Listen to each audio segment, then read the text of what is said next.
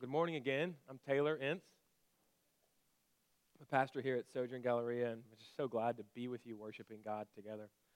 Um, yeah, so here we are.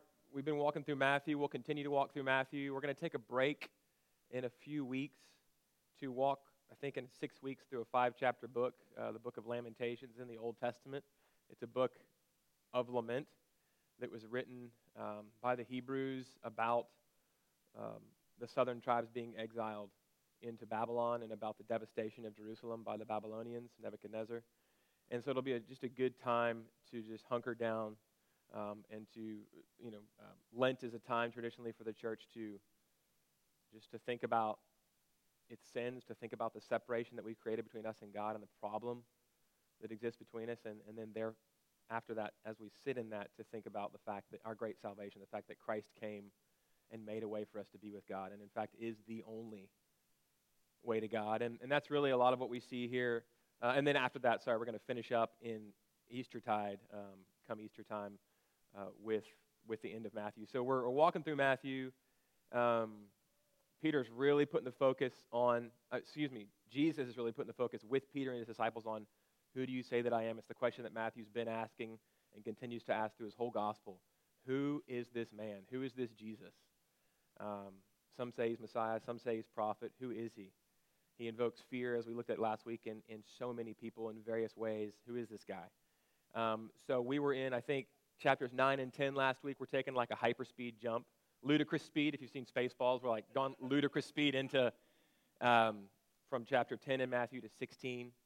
And then next week we have Matt um, Van Zant, who's at, a member of Sojourn Heights. So, yeah, so, so we're a church plant um, out of Sojourn Heights, and then there's Sojourn Montrose, Sojourn Galleria, and then we have a Sojourn Spring Branch too. And, and so we, uh, he's going to come over, and a lot of us know him and, and love him. He's dear to us. He's going to come and preach for the second time here, and, and I'm excited for him for that. And I think he'll be like in chapter 20 or 19 or something.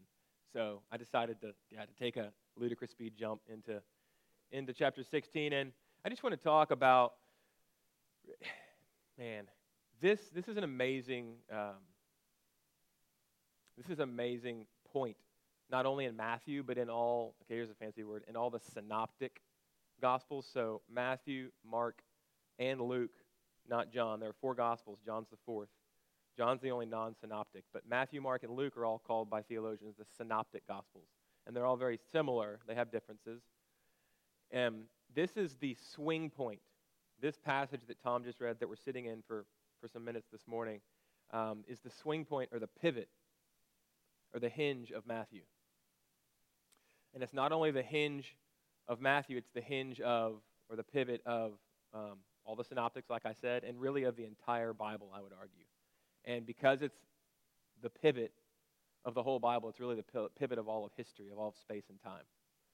And so it's this confrontation that Jesus has, this question that he asks to, to his disciples um, I want to just briefly, briefly sort of back that up before we jump into the four, the four points quickly this morning. Um, okay, how is it the pivot of Matthew? It's the pivot of Matthew because up until this point, Jesus has been ministering in word and in power. We started with his birth. He grows up. He starts ministering in the power of the Holy Spirit. People are like, this is a mighty prophet. These amazing things that he's doing. He's calming storms. He's delivering people of demons. He's healing. He's raising up. He's forgiving of sins. He's, he's ministering with a powerful word of hope. The kingdom of heaven is here. I'm bringing it. I am the king, is kind of what he's saying, but it's still very enigmatic. And then he's also ministering in power as the king. He's bringing the kingdom and showing us what it looks like. And at this point, he has this question for his disciples. And after this, in Matthew and in Mark and in Luke, he says every time, it says every time in the text right after this, and a- after this, um, after, after Peter confesses that Jesus is the Messiah, the Christ is the Greek way of saying Mashiach in the Hebrew, Messiah, the anointed one, the one that the Old Testament promised would come and deliver God's people, okay? Um, after Peter's confession in every single case, Matthew, Mark, and Luke, it says that he began to tell them, which means he told them this time, really for the first time clearly, and then every, at every other point, basically, he just kept repeating it over and over again until the cross, the Son of Man, I, Jesus, the Son of Man has come to die. He, he must be crucified on a Roman cross at the hands of the religious elite. That's my mission. So he goes from his Galilean ministry around the Sea of Galilee or Galilee up in the north to walking toward Jerusalem where every prophet goes to die. He's saying, This is my mission. It's the Missio Dei that God has given me as Messiah, and I'm going to die. So, in every single one of these, this is the pivot point of Matthew, of Mark, of Luke, and I want to argue that it's the pivot point of all of history and all the scriptures.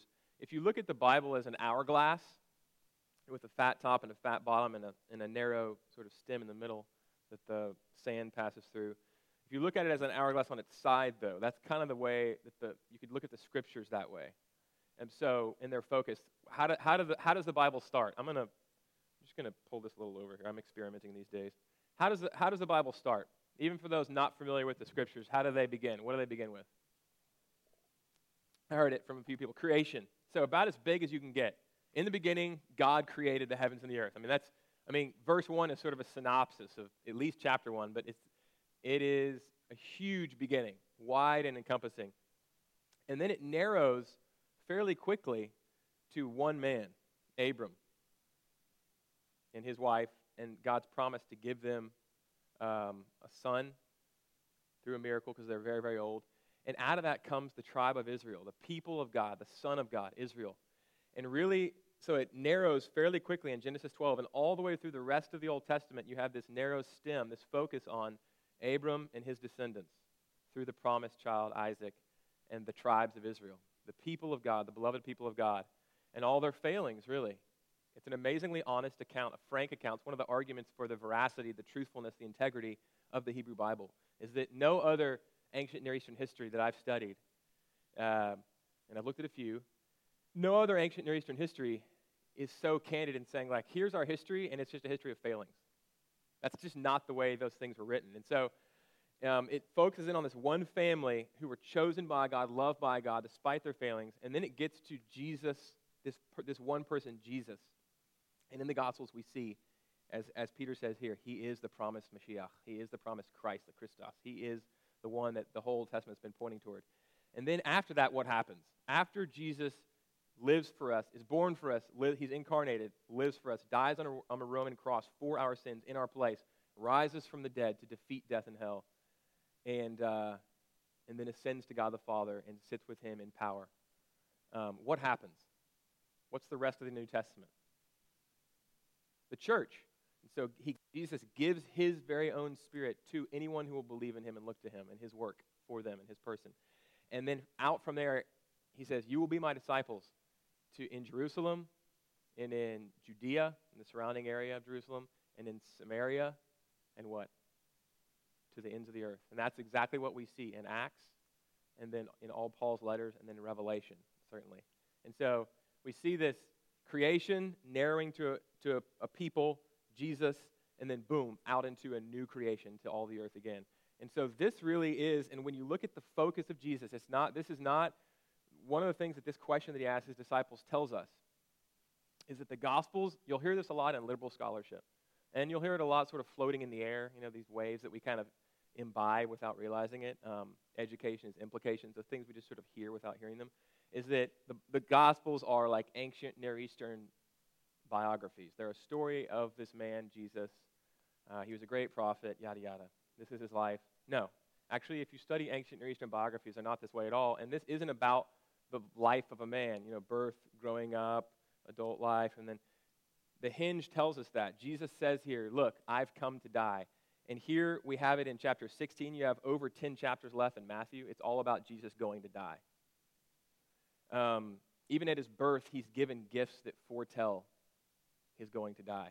In Mark and Luke, it, it comes even earlier, where the, the pivot of, of the book, where Jesus starts to walk toward Jerusalem to die, to be crucified. He's saying, I'm going tonight. It's my mission. I have been a, I'm a Savior that's come to go to the cross and to defeat death and hell for you.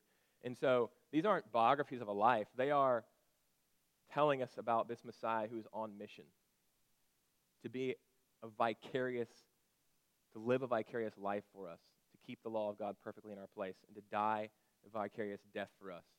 a death that he didn't deserve because he kept the law and he had God's full favor, favor but we do. And so he died in our place.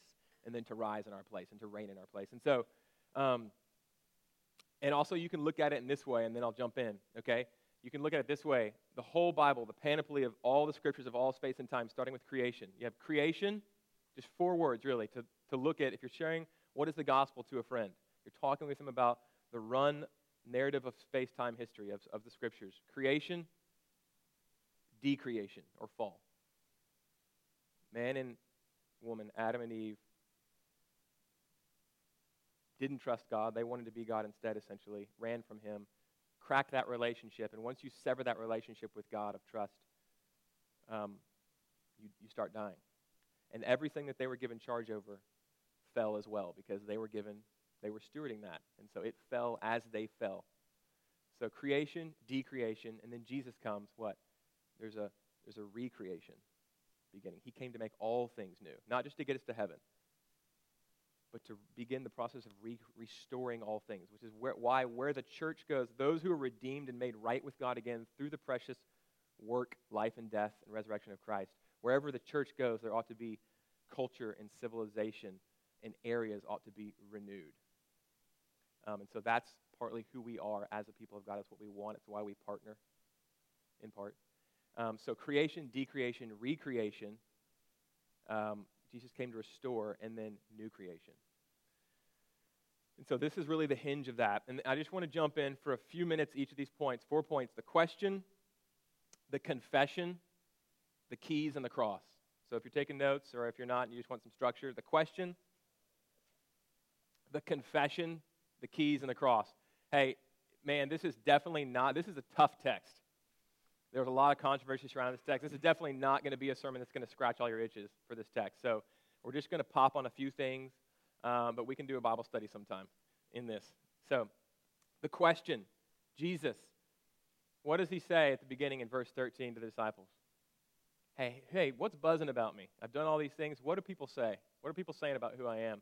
And basically, without getting into exactly what these things mean, the, the word on the street is you're this awesome prophet that the Hebrew scriptures have definitely prophesied about, but we're not sure even, man, people are saying you're a mighty prophet, that's for sure. Variations on who exactly that is. Uh, but then what does he do? He turns the crosshairs, as it were, on his own disciples who are with him. And he says, Yeah, yeah, okay, fine. But, and that's an adversative conjunction. It's turning. It's getting our attention and it's turning from, hey, I know, I know what the culture is saying about me. I know what the world is saying about me. I know what the academy is saying about me. But really, what I'm concerned about, and listen to me, but is you. And in every synoptic gospel, Matthew, Mark, and Luke, every time, the you in the syntax in the Greek sentence is emphatic. It's like it's underlined. They didn't underline in ancient texts, but it's underlined essentially. But who do you say that I am? And this is the question that Matthew's asking, and this is the question, this is the question in life. Who do you say? Not the crowd, not the culture, political, religious, otherwise. Jesus is asking you right now in your seat, listening. You know, if you're listening later online, we record these things. He's asking you, he's concerned about you. Who do you say that I am? That is the hinge point. It's the pivot of all of life. If we get this question wrong about who Jesus truly is, who he's revealing himself to be, nothing else in life matters. You can get what, pro- what does it profit at the end of the text that Tom read for today? What does it profit if you get everything else right in life? If you gain the entire world money, success, living the life, sitting in the hot tub, got the honeys, whatever it is, right? Everything else, security, comfort, you know, your wildest dreams come true, to use steal a phrase from Napoleon Dynamite. You got it all. What does that gain you, really, in the end? If we are eternal creatures, and we are, if you gain the whole world and forfeit your soul. And Jesus is saying, I am the gatekeeper. I have come to give you life that never ends, and I am the only way to the Father. If you get this question wrong, nothing else matters, even if you get A plus in every other category in life. If you get this question right, everything else is okay. He's not promising us an easy life. What at the end of this, which we'll touch on at the end of the sermon, he, in fact, he says emphatically, "I'm going to the cross. If you want to follow me, come that way." As, as one of our uh, one of our own said at a dinner um, two nights ago at a friend's house. Um, I'm not going to mention names because I haven't talked to her if I can say this, but it just impacted me so much this morning as I heard. People think that when we come to Jesus, He gives us everything. You know, Jesus is going to make my life just hunky dory and great. Actually, kind of what He's saying here is, if you come to me, you must lose your life. Instead, if we come to Jesus, we, we must lose everything. But in finding Christ, we find all. In finding Christ, we find life and all else besides, whether in this life or the next. Okay? In this world, you will have trouble. But what does Jesus say? But take heart, for I have overcome the world. So, this question, he turns the guns on his disciples and on you right now, and he's saying, Who do you say that I am? It is the, there, there is no other question. This is it. He always goes after us. If you look at, um, if you fast forward in this book, but certainly in John, if you look at John 18, don't turn there, but John 18, 33 and following, you can if you want to. Jesus is about to be crucified, and he's with Pilate, the Roman governor. And he's sort of being interrogated and questioned by Pilate. And he, uh, Pilate says, So they're calling you a king. Are you a king? And Jesus says, Are you asking that for yourself or because or for others? Because you've heard others asking it. What is he doing there? He's doing the exact same thing. He's always going, he's, he's right here in this moment. This guy has power to crucify him or to let him go free. And he says, You wouldn't have that power unless God had given it to you from above. Therefore, the guilt of those who handed me over is greater to you. What is he doing here? He's mano a mano, one on one, going after the heart and the soul of this man, Pilate, who has the power to crucify him. Here's Jesus, not concerned for himself, on mission to be crucified at the hands of evil men, according to the plan of God, to save us. And he's thinking about Pilate. Who do you, are you asking this for you? Because if you are, let's, let's have a conversation. Let's get real. It's exactly what he's doing with his disciples here. And who does this remind you of? Gee, God. Because if you go back to Genesis 3, first thing that happens in Genesis 3, after Eve takes the fruit, listens to the serpent, eats it in direct contravention of God's command. She can eat from any tree, and she chooses the, the one tree that's forbidden, eats it, breaks God's heart, breaks creation, gives it to Adam. He, in full knowledge, so his sin is greater, eats it. And uh, the first thing that happens after that, Genesis 3 8. I mean, if you've never read the Bible before and you've read God say clearly, if you eat of this tree, you will die, die. In the Hebrew, it's die, die. You will surely die. Dying, you shall die. You're just expecting, like, the end. There's no Exodus. There's certainly no revelation. Like, story over. God's going to start over. No, it's not what he does. Surprisingly, the next verse, he comes after them to take his walk with them in the garden of their love together these people he's made for himself, for his heart, for relationship. And he says what? The most probing and simple question I think I've ever heard. Other than, who do you say that I am? He says, Where are you? Where are you? He goes after them and he starts to elicit, he starts to elicit, he asks them questions and starts to say, Where are you? What have, what have you done? And he engages them in conversation. What is he doing? He's extending relationship to them again in the midst of their sin and he's drawing them out. He's going after Adam and he's going after Eve. And then he makes a sacrifice for them to bring them to say, look, something's got to die because of what you've done. I'm not going to kill you.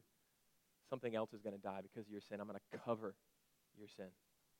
But there are going to be consequences, man, big time. But I'm going to enter the middle of that curse and I'm going to make things I'm going to make things good again. It's going to take a long time. And here we find Jesus. Jesus, he's talking just like God has always talked. He's seeking after you. He's asking that question. He cares about you. When he died on the cross, he died on the cross for you and for you and for you, not, not just for a faceless horde, okay? He is particular in his atoning sacrifice. He wants you, he loves you. He's calling your name. Maybe, I don't know. That's, a, that's between him and you. But he cares about you. He knit you together in your mother's womb, right? Psalm 139. He created you fearfully and wonderfully. He knows your name. So he goes after Pilate. He goes after Adam and Eve. Um, he goes after us despite our best efforts to run and to escape from him. Um, Psalm 23, one thinks of Psalm 23. Surely goodness and mercy, toward the end of the psalm, surely goodness and mercy will follow me all the days of my life. Okay, that word in the Hebrew follows kind of a, it's a little bit of a weak translation. It actually means to pursue or to hunt down or to chase. Goodness and mercy, despite my best efforts to run away, follow me, hunt me down. God's blessing overtakes me. You know, Psalm 139. If I try to hide from you and make my couch, you know, my bed, in hell, if I try to make myself comfortable in complete rebellion from you, even there, you're with me. I cannot escape you, God. And so Jesus, he's the ultimate expression of that. Jesus is the Son of God. We learn from Peter, we learn from Matthew, we learn from all the Gospels. He is God come to us as one of us come for us. How much more, how much closer can you get? Who took upon himself our sin and our misery and our pain to bring us back to his Father. So, God is a missionary God. Um, nothing screams that more than Jesus himself in his incarnation. Um, I just want to say, sort of, as I lightly apply this and move on to two and then quickly three and four, but um, would that we could be, and here's a prayer. I feel like our whole gathering is increasingly becoming just like this prayer to God, and it's so beautiful. I mean, the waves of prayer and worship were just washing over me this morning. Um, I pray my sermon becomes more and more like that, but Lord, would that you would make us a people who are a missionary people because we serve a God who is a missionary God, who goes, who is on mission, who is on mission to, re, to seek and save the lost, to restore those who are broken, to give joy and gladness to those who are mourning, and then to see through their restoration the places that they inhabit, their neighborhoods, where they work, the people they partner with, um, restored. Cultures, shops, places that we patronize, restored, like oaks of righteousness, providing beauty and strength wherever we go, wherever we're planted. Um, would that we could be a people on mission, not so much concerned about this, like, I seek your face, Lord. You've taken care of everything, no matter what I feel like, no matter what I'm going through, I, I'm secure. Having our eyes looking out, outward to those that God is putting in our path. What are you doing? What are you saying, Lord? To be a missionary people, to be a people on mission here and abroad, right? I mean, Tom going over our partnership there, our global partnership, helping serve our Syrian brothers and sisters. Um, so wonderful. But not forgetting, like, how dare we go over there unless we realize we are a people on mission here? Every opportunity we have is one to express the love of Christ and his reconciling work for us and for the people that he puts in our path. So, that's the question. There's, there's no more important question I would, I would offer. Um, briefly, the confession. That's the question. So, looking at the confession, verses 16 through 18. Um, this is one of the most debated. This is Peter's confession of Christ. Who do you say that I am? And Peter steps up for the group, and as he typically does, and speaks for the group, um, and speaks well for the group. But it's one of the most debated passages in the Bible. Like when, when Jesus says, you know, in verse 18, is it? He says, And I tell you, you're Peter, and on this rock I will build my church. Is he talking about Peter? Is he talking about Peter's confession? Something else? Is he talking about himself? What's the deal here? So let me just touch briefly on, on this and then um, say a few more things. So, is he talking about Peter? Well, yes. Okay? You are Peter, and on this rock I will build my church. Um, these are the clear, like if you just read this, there's the clear meaning. This is the clear meaning of what Jesus is saying. Um, if you kind of have to do some grammatic, uh, lexical gymnastics to get around the fact that he, in some sense, is talking to Peter and saying, "You are Peter. You're Petros." P- Peter's name meant rock. You're Petros, and on this Petra, and on this rock, you're Pet. So there's a wordplay. You are Petros, and on this Petra I will build my church. Pretty tough to, to get around that. So in some sense, at least, he is talking to Peter. Um, and also, if you look at the early church history, like Peter, he denies Christ as foretold, and then he comes around and he is the one to basically lead the early church. He preaches the first sermon in Acts 2. If you read the book of Acts, um, 3,000 are saved. He's filled with the Spirit, made bold, and he's going around just like Jesus was, doing greater things, seeing people raised from the dead, uh, seeing people healed, preaching in power. The, the, you know, Jesus is reigning and working through his church in Acts, and Peter is at the helm of that very much. And he's, he's there in Jerusalem, he's there in Judea, he's there in Samaria as the church grows, sort of at the helm. So, very much, he, he, he does seem to be speaking to Peter and saying, On you, Peter, I will build my church. But also, not Peter. Let me say a few things for that. Who do you say that I am? When he asked that question to his disciples, it's, a, it's if he were a Texan, he would have said, Who do y'all say that I am? It's a, it's a plural. You can't, you can't pick it up in the. I mean, I wish our English translations would use y'all. It's a great word. Who do you say that I am? If you're reading in the English, probably um, doesn't doesn't show us that it's plural, but it is in the Greek. Um, so who do you, who do y'all say that I am? He's talking about all the disciples, not just Peter. Peter's the one who, in his impulsiveness and in his gregariousness, uh, stands up and says this awesome confession about you are the Messiah, you're the Christ, you're the Son of the living God, and that's very true. And Jesus says the Holy Spirit's revealed this to you. You you haven't discovered it through your own genius, and nobody could have told you this. This is to, to believe on Christ as he is, is only one thing given to us by the living God. It's a gift. So if you're believing on Christ, you can't take credit for that. It's a gift. And as we tell people about who Jesus is and what he's come to do, the pressure's off. You're, you're not in charge. You, have, you, cannot, you cannot make them see, but God, thank God, he can. He can open eyes. He can um, soften hearts. He can unstop ears. So not Peter. He's speaking to everybody. On this rock, um, this refers at least in part not just to Peter's person, but to his confession of Jesus as Messiah. I think that's pretty clear in the text, too. Um, because what has Peter just done? It's not just Peter in isolation, it's Peter who's just confessed. Here's who you are, Jesus. You're the one that the scriptures foretold would come and make us right with God again. You're the one the scriptures foretold would come that do what Adam couldn't do, do what Israel couldn't do. You are the second Adam, as Paul says in Romans 5. You are the true Israel, the true Son of God. Anyone who places their faith in you, the true promise of God, will be saved. This, on this confession given by Peter, Jesus will build his church. And what? The gates of hell are not going to prevail against it. My church, through all opposition, will succeed, even through death itself, just as I have. Nothing's going to stop my church because of what I've come to do and because of who I am. So the answer in some, I think, again, this is this is just skipping over, boo, boo, like a wave runner over this text, man, just touching down. Peter, in his capacity as apostle, and Peter's confession is what Jesus is saying, I will build my church on. The confessional, apostolic Peter. Um, because but another thing is, like, look, Peter is prominent in the early church, but he, by chapter 15, he's not even mentioned again, basically. He, he fades out of the picture.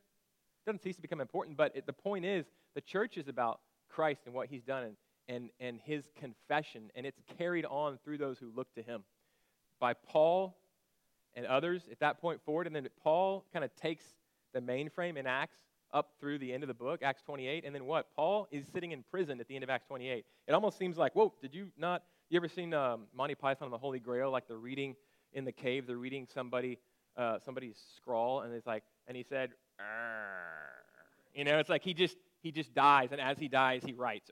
It kind of that's kind of what it feels like at the end of Acts. It's just like, it's like what? Did somebody just leave off accidentally this book? No, the point is, Paul.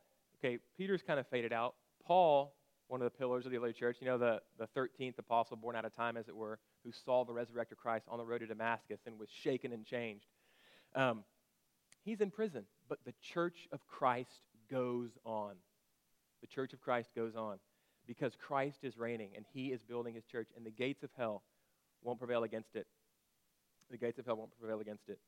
Um, this confession is the cornerstone. Christ is Lord. He's not a prophet, he's Messiah. He's the Son of the living God and Lord of all. Um, and can I just say, if you look at this phrase, um, the gates of hell will not prevail against my church. Okay? Um, it, it shows us a bunch of stuff, but one of the things that it shows us is that the church is to be on the offensive and is indeed on the offensive, not playing defense against the world, against Satan, against death and hell, um, against sins, but is going out into a world, gates, the gates of hell will not prevail against it. Gates is a is sort of, gates were there for defense, not offense, in a city. It's a city picture. And the gate was put down so nobody could come in. But Jesus is saying, My church is going to be charging, and even that defensive thing on hell itself. And really, if you look at hell, it, can, it means basically death, the portal to death, to eternal death. Everything that separates us from God. None of that will stand between me and the people I'm going after because of my church, my body on earth, because of what I've done. Um, so the church is on the offensive. Gary Haugen, who's International Justice Mission um, founder and president, he said once, um, he's like, the church is the light of the world, just as Jesus is the light of the world. And what is light but offensive? Like when you turn on, simple illustration, you turn on a lamp, uh, darkness is dispelled. In every place that you can see with the visible eye, light just pushes out darkness. It doesn't physically, with physics, it doesn't work the other way. Darkness doesn't impinge on light. Light dispels darkness. Light conquers darkness. Light is on the offensive, darkness on the defense. And Jesus is saying, I am coming through death, as Chris said earlier, as he is leading us. Through death, I'm going to defeat death. And so my church will go forward in power in the most unlikely of ways, just as I will go forth in power and conquer all of the enemies you ever need worry about. In a, in the most in a way that blow, blew the mind of his disciples, of all the religious elite. Nobody, even though it was in the scriptures foretold, expected it because it was so crazy. He didn't come on a war horse to tromp down the enemy and defeat Rome. He came to be defeated, as it were, in our place, to be hung on a Roman cross, and to be a, an atoning sacrifice for our sins, and thereby to fulfill all of those sacrifices that the Old Testament had been doing for millennia, pointing to, pointing to. And he said, Look, I am that sacrifice. I'm going to take care of the sin problem. I'm going to defeat everything that stands between you and God if you will but look to me as your salvation. And then he rose to show God the Father has accepted that payment. I am now victorious. And anyone who looks to me is now victorious over death and hell. Nothing, nothing can stand between me and my people. I am, behold, I am making all things new. And so the church is on the offensive. Um, and would that we could be a church, again, like that. Would that we could be a church like that, on the offensive, in a, in a winsome, joy filled, peaceful way, laying down our lives, not on the offensive, sort of wedding ourselves politically, you know, religious right or whatever way the left, you know, tries to get in, um, in the, le- the left side of the church tries to get in bed with, with uh, political powers, or a health, wealth gospel, trying to gather and garner um, sort of security and comfort that we can see and touch and taste. No, that's not the power source of the church. The power source of the church is just like a seed going into the ground and dying. And once that seed dies, a power is released that grows up into this mighty oak tree. And that's what Jesus says. He says, My church is going to explode in power all over the globe and into the areas that I planted in one way, just like I did through death through death. When we come to Jesus, it's not, hey, come to Jesus and all your wildest dreams will come true. It's come to me and die and get me. The one way to God, the one way to peace, the one way to, to everything that we run after and scrape after all of our lives, trying to fill this huge void, voracious beings we are, trying to feed on all these things we think will satisfy, but deep down we kind of know it's not going to work because I've tried it a hundred times before, but maybe this time. God made us for himself, and we're not going to be satisfied until we satisfy ourselves in him. And Jesus came to bring us to God and to, and to give us the very Spirit of God. And so, um, man, I'm, I'm actually going to uh, just pass over, unfortunately, the keys. I'm going to pa- I've kind of mentioned the cross the whole time. So the keys and the cross, the last two points, because of time, I want to respect that. I'm, I'm done. Um, I think I've preached enough. But looking at the question, looking at the confession, looking at what type of church, what, what God has said about the church, remembering that if we get the question, Who do you say that I am? right, nothing else that we're going through is going to defeat us. He's, gonna, he's come to make all things new. Whether in this life or the next, He will do it. And He is doing it even now. If we get that question wrong, even if we gain the whole world, if we forfeit our soul, which we will if we get that question wrong, if we think that we can come to God or grab the gusto in any other way but through the way that Christ has come to give us, him, his very self, then we lose. That is the question. Um, and thinking about the confession that Peter made and knowing that on that rock, Peter and his confession, Christ will build a church that will literally cause the kingdom of God to go out and spread out over all the earth. The glory of God through loss, through privation, through sacrifice, through service, through laying down our lives, which have already been won. And that's going to manifest itself in so many different, multifaceted ways as, as we work, as we relate to our neighbors, as we things become not about ego trip and, and proving my greatness, but serving and humility and looking out for the needs of others rather than ourselves, knowing that we're taken care of, we're filled up, pouring out ourselves, picking up our crosses and following Him, knowing that that's the power against which the gates of hell shall not prevail. Being on the offensive in a thousand little ways, partnerships, work, home, neighborhoods that God's put us in, um, and beyond. So that's it. Um, let me close us in prayer.